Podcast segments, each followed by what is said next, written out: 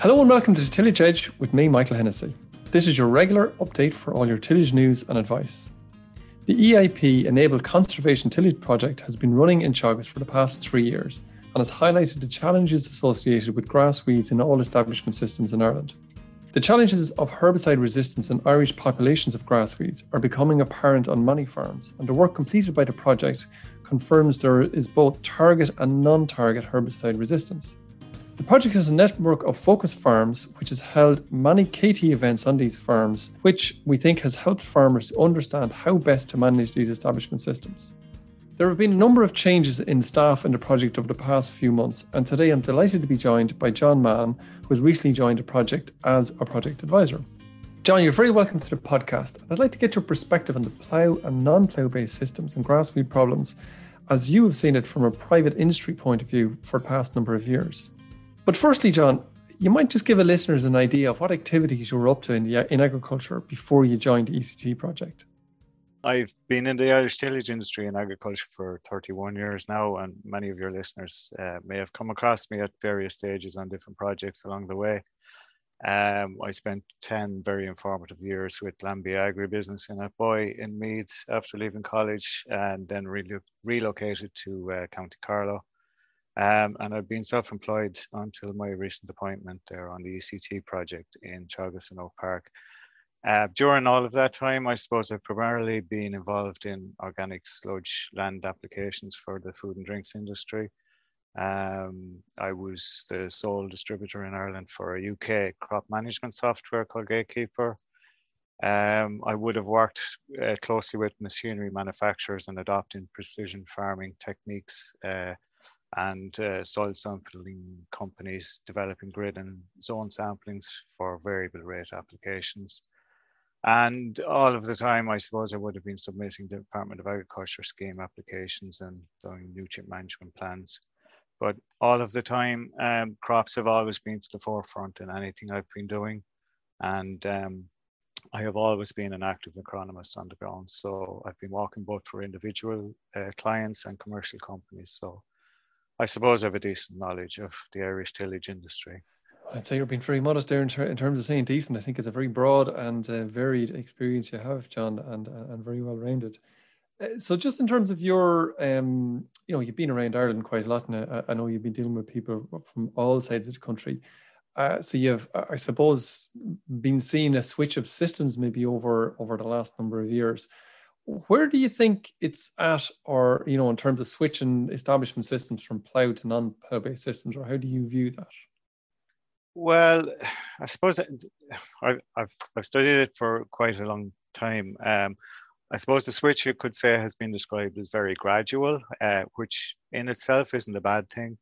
Um, because for me, um, it's a method that it must be learned. Your management practices have to change and improve, and you do need to be organized. Um, I'll give you an example. Like back at the very start, it was predominantly min-till, but I remember a group of us uh, traveled over to East Midlands in England in 2001 to see our first no-till drill. It was a Bertini Argentinian drill, which uh, Tony Reynolds, who was one of the pioneers of conservation agriculture over there. And I mean, even back then, contemplating bringing a machine halfway around the world to to to sow in your fields was was uh, massive. Like whereas nowadays, uh, the developers there's there's so many makes and models there, and they're well capable of doing such an excellent job in Irish conditions.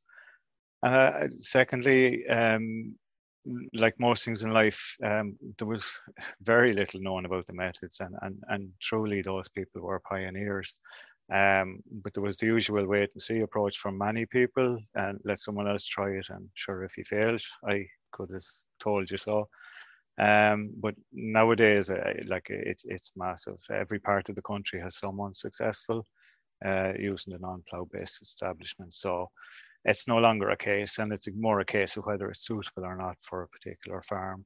Um, the one thing I like, I would like to stress always is that you know non-plough based systems aren't for everyone or every situation. Like, for example, if it's not feasible to contemplate in say a winter wheat situation coming in after a veg crop or whatever, so it's it's it's not always suitable.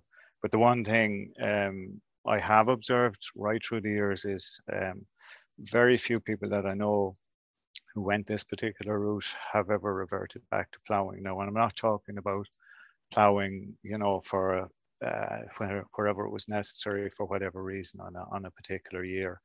Um, they, they, they've stuck with the system. They've learned how to how to do it properly. And the one simple reason for sticking with the system is profit. They're improving their farm profitability. Um, they're able to establish their crops cheaper. They're reducing the workload and they have similar yield expectations. And the second part of it is that like soil fertility and reducing their carbon footprint have been ongoing as well. And these in the coming decade, Michael, these are all going to be far more important.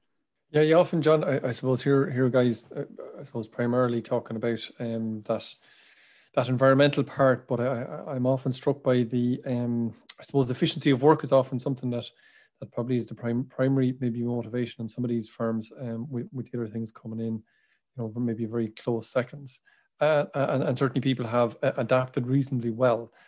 So maybe when you're thinking about all the systems, and you've seen a lot up and down the country, are, are there an area or two that, that, that you think those farmers could potentially improve on uh, when using these non-plough based systems? The, the biggest observation I would have, Michael, would be that it's not just a case of just changing the drill and driving on. Um, like it has to be a business decision on the farm if if you don't adapt that mindset at the start, then you're on the back foot before you even start. Um, you need to know why you're switching and and what you need to do to be successful at it. I'd say that's that's the first thing for anyone even contemplating it. Um, when you change anything, like anything, you, you have to learn. And um, I'm always amazed, Michael, how how um, when adaptable the farmers are when a new tractor arrives in with all the bells and whistles and technology on board. Um, many an agronomist like me would be baffled with with what's on tractors nowadays. But the same applies when you're adopting non-plow based systems. You have to learn. You know, it's it's not a case that that you'll know exactly what to do. The massive, massive difference nowadays is that when guys were at it 20 years ago, there was it was very hard to get advice and good advice, and, and it was a real trial and error. There's plenty of good advice out there now. Um, just if if people have an open mind, ask plenty of questions, try things out on a small scale, see what works best for you. You know, if you, your soil type, your crop choice, uh, local contracts, whatever. Um, it has to fit your rotation and your budget. And uh, uh many people I have started in in conservation agriculture by just getting a neighbour's machine in, part of a field, try it, see what works, and you know you can take it from there if it's if it's going to work out for you and and, and be cost effective. Okay, and when we come back then to to to maybe looking at some of the areas that that that potentially are becoming a little bit problematic. And, and, and in fairness, it's not just uh, uh, a, a non-plough based systems; it's also on plough based systems, which is which is grassweeds, which are becoming more problematic. From your experience going around the countryside, which ones do you think are are, are maybe still the most problematic, or the new problems uh, emerging out there? Well, I suppose uh, uh on the grassweeds side of things, um, wild oats obviously has been around for many years. It's not specifically associated with a, a non-plough based system. Um, and ironically, uh, continuous spring barley type scenarios have been the main culprit there um, using one particular chemical active for successive years and uh, a lack of alternative chemistry because they weren't doing rotation. Um, bromes, bromes are there all the time, um, uh, particularly in the likes of continuous winter barley and it's creeping in from the headlands. Now, it must be said that non-plough based systems are giving the brome a better chance of survival and moving inwards in fields. But effective chemical control, um, like pre-emergent sprays in, in, in barley. Uh, but if you introduce your, your rotational break cropping and combine it with stale seedbed techniques or cover cropping, you know, and the use of arable grass margins, there are solutions out there, you know. Um, blackgrass, again, um, we all hear about black grass. It's becoming more prevalent. Um, the only advice for it, I suppose, is to have a zero tolerance policy. If you see it, you have to destroy it before the seed becomes viable. Um, it's a it's such a pro- prolific plant. Um, you just you can't allow it to establish itself and build the seed bank in the field, particularly in a non-plow based system. Um, you know, you see it's the seed source and the machine machine hygiene um, particularly on the balers, have a lot to do with the spread of it, in my opinion, in recent years. You have a few others, the likes of canary grass, spring germinators, but they're easily enough controlled with axial. Most of the problems I see with canary grass are people actually missed spraying it as opposed to it getting away on them, you know, and they're just creating a seed bank for themselves. And then there are more reports of Italian ryegrass and new ones cropping up like rat's tail fescue and stuff as well. So there's always something new. So you mentioned John there there along the way, um, uh, you know, a bit about cultural control. Where, where do you think the farmers, or maybe even, even more widely, the industry's understanding is in terms of cultural control? And I suppose uh, all that being said, uh, understanding is one thing, but action is another. Does, does the action on the ground match that understanding? We talk about cultural control for one reason only, and that's to try and protect the chemistry that we have. Um, I know people get tired of hearing it, but we we really have to protect the chemistry we have, and we must be serious about getting the message out there. Um, there's not an endless stream of new products coming, so we have to look after what we have. my understanding of it in terms of cultural control is um, I'd say the industry and farmers are aware of certain individual cult- cultural control methods like rotation. Um, ironically, um, the, the three crop rule of crop diversification, which came in with the basic payment scheme, um, forced rotation onto some farms. And I'd say it was a saving grace in many places because there was herbicide resistance developing on both grass weeds and broadleaf weeds, which kind of was quelled after that point because uh, because alternative uh, chemistry was introduced. Um, the industry and farmers um, really need to have a collective approach on all of the methods and an integrated um, problem. They just the likes of a nutrient management plan um, is is common on a farm. So if you if you integrated the same approach with cultural control methods, I I, I don't think we should have a problem. You know. Okay. So when you when we kind of look at maybe some of the more common weeds you mentioned already, wild oats and sterile brome, of which are probably some of the biggest weeds out there. Um, where do you think, or what have you seen? I suppose working in the private private uh, entities, um, where's the biggest gains possible in terms of control of these weeds, do you think?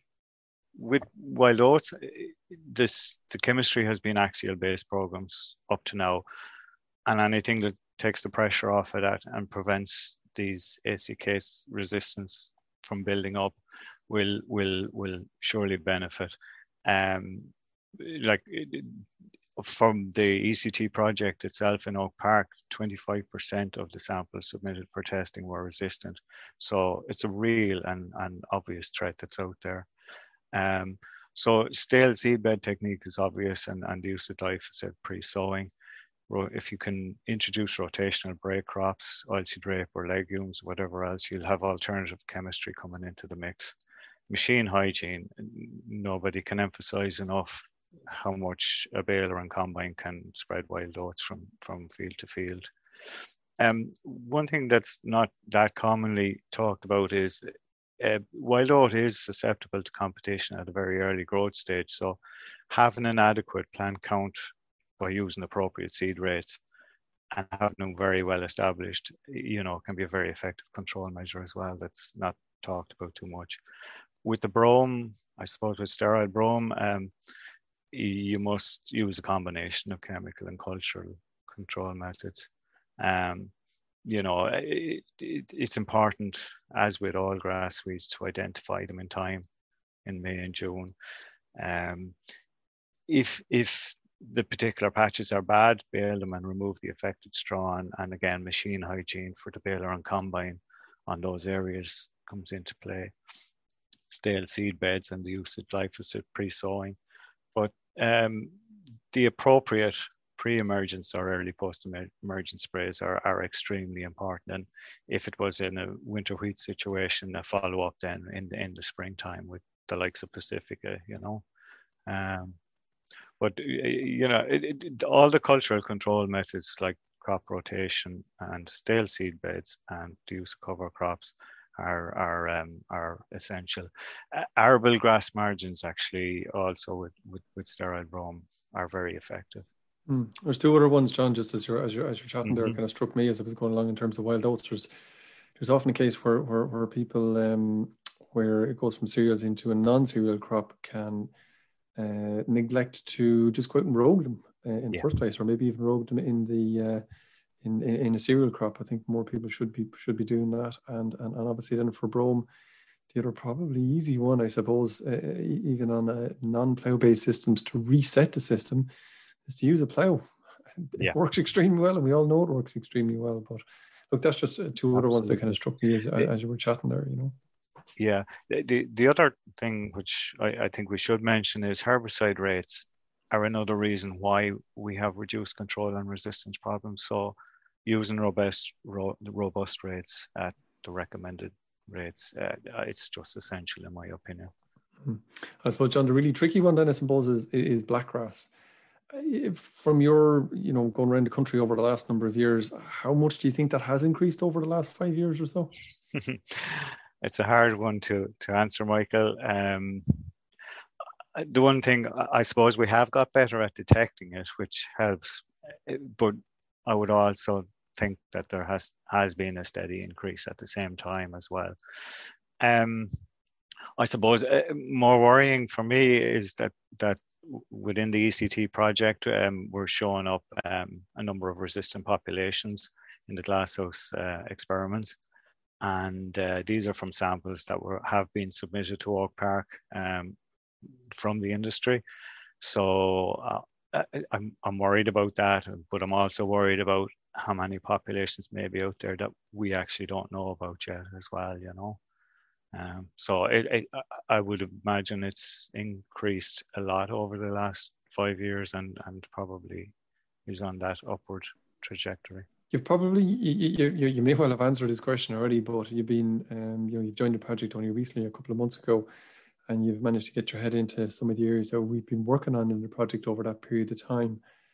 Are you more or less worried or concerned now in terms of, um, uh, I suppose, the tillage systems that we use, the establishment systems that we use, and the grass weeds uh, that were there, with the knowledge you have now in comparison to what you had before you started? Good question, Michael. Um, I would say, in fairness, I'm probably more concerned. Um, being a typical agronomist and, and I farm as well, we all read and we hear about resistance and we all take note and everything else, but I am seeing the work that the likes of Vijay Bhaskar is doing in the glasshouse is when you see populations up close two weeks after being sprayed with commercial agrochemicals at, at standard agro commercial rates um, and they're standing up tall and green as a leek, um, it's pretty scary to be honest. Um, and uh, like the one thing Vijay has pointed out to me in his work is, you know, the resistance he's finding is not uniform, you know. Um, would say some of the bromes, you know, in fairness, he's not finding that much resistance from the samples have been sent in, whereas the wild oats, it seems to be all uh, ACCase um, resistance. Um, blackgrass, it's multiple resistance, uh, every every chemical type. Um, but the one thing I have to say is that it's very encouraging to see the amount of samples which were submitted to Oak Park for testing um, over the course of the program to date. So th- there's an awareness of the possibility of herbicide resistance being out there, but there's also shows a willingness to do something about it, which has to be very useful, you know. I suppose maybe you got a, I think you got a, a first-hand knowledge, spending a bit of time in the glasshouse about how intensive this work is and how, how, how difficult and, and, and time soaking it is, I suppose. Well, I, I just like to say on, on that point, um, I have a, a, a, full appreciation now of how long it takes to get a sample result. Um, yeah, it is it is a very intensive um, process taking six to seven weeks per per batch as well. So um, yeah. yeah, I have first-hand knowledge now. and more of an appreciation. Yeah. So so coming back to resistance that that, that, that, we're talking about there, and you're a little bit more worried about that. How do you think that should play into how agronomists view weeds on the ground at the moment in terms of their recommendations to farmers? Well, I suppose in twofold. One, it's up to us to to make sure that the knowledge that we're gaining from through the project is is adequately transferred to all of the advisors and farmers out there. Um, we must get get the advice out there properly so they can be fully equipped with with the knowledge they need to come up with the integrated control techniques that are required in order to give the correct advice and that will protect our arsenal of chemistry and avoid the resistance problems so the agronomists to a degree i suppose need to need to change and encourage farmers to i suppose um, be in a situation where the agronomists can uh, i suppose recommend a, a various different uh, herbicide types to, to help that resistance scenario not build up, I suppose, in the first place and, and to try and control if it is turned second. Absolutely. And, and, and it's just the other part is to say it, it's, it's all doable. It's just to be subconsciously aware of that there are other alternatives to chemistry and work those solutions into an overall system on the farm if you can. So, in terms of helping farmers out in, in terms of this project, you, you probably have in your mind a, a number of um, you know actions that you're going to you're going to try and undertake over the next number of months to try and get information across. You might maybe give us an idea about some of the things that you're going to try and do. Primarily, I want to start and, and I, I need to follow up with all of the participants and advisors who have submitted all those samples for the resistance testing and work with them and outline a plan of action depending on the results. And eh, as you've pointed out, it's a it, it's a slow and expensive process, and it'll be finalised by the summer. But it needs to be taken on board to, to deal with the resistant fields out there. Um, um, the focus farm validation areas on the 10 focus farms need to be uh, developed further with the best practice and enhanced practice techniques um, to come up with the, the, the, the, the proper cultural grassweed control measures. But the the one thing I really want to um, focus on between now and the summer would be to continue grassweed identification workshops and the likes of training events to develop a suite of control measures with the different farmer groups and advisors that are out there. And and can people, John, contact you directly to try and set up some of those if you, if there's a a bunch of farmers or students or um, even agronomists, I suppose, who want to uh, sit down with you and um, get some get some training or, or put some put some um, you know relevant uh, samples in front of farmers to try and get everybody trained up to the same level. Oh, absolutely, absolutely, and, no problem. Um, well, I've I can be contacted by email, um, john.mahon at teagasc.ie if you wanted to email me. And I think, uh, Michael, just the most important thing, if I might say to finish, um, is if there's someone out there contemplating conservation agriculture techniques for the first time, not to be afraid to try a bit. There's plenty of good sources of help and plenty of good reasons why it might be the right choice for your farm right now. And for those of them who are up and running and probably may be experiencing odd problems, again, plenty of groups, organizations, lots of experience out there to help you get over teething problems. And you know, if any of the problems are with grass weeds or whatever else, then um, I'm, I'm, I'm available, as are all of the Teagasc advisors and agronomists in the industry. We're there to help and we'll develop a strategy suitable for the farm to move forward. That's great, John. Thank you very much for your time, and uh, look, certainly looking forward to working with you on the project over the next uh, two years or so, and that you're going to be around. And hopefully, we'll get um, all of the bits and pieces that we're after chatting about here, to try and get get get a better understanding of the industry over the next uh, the next little while. So again, thanks very much, John, for your time. Thank you, Michael. So that's it for the Tillage Edge, and my thanks to John for joining me today. If you've any suggestions about a topic you would like to hear more about, then drop me an email on michael.hennessy at teagasc.ie or on Twitter at teagascrops. We want to hear from farmers and other people in the industry about what interests them, so please do get in touch. There are a number of events coming up in the next few weeks with the National Tillage Conference Part 1 on this Thursday, January the 13th, and the second part on Thursday, January the 27th. Around these conference days, there are also webinars dealing with topics such as fertiliser use, CAP, malt and barley, and other crop management issues. All of these events can be found at www.teagasc.ie forward slash tillage month. Log on there to register for these events. Finally, don't forget if you enjoyed this podcast, then recommend it to a friend or colleague. And as always, rate, review, and subscribe on Apple Podcast or Spotify so you never miss an episode. And for more information, go to teagasc.ie. I'm Michael Hennessy. Thanks for listening, and I'll be back next week with more tillage news and advice.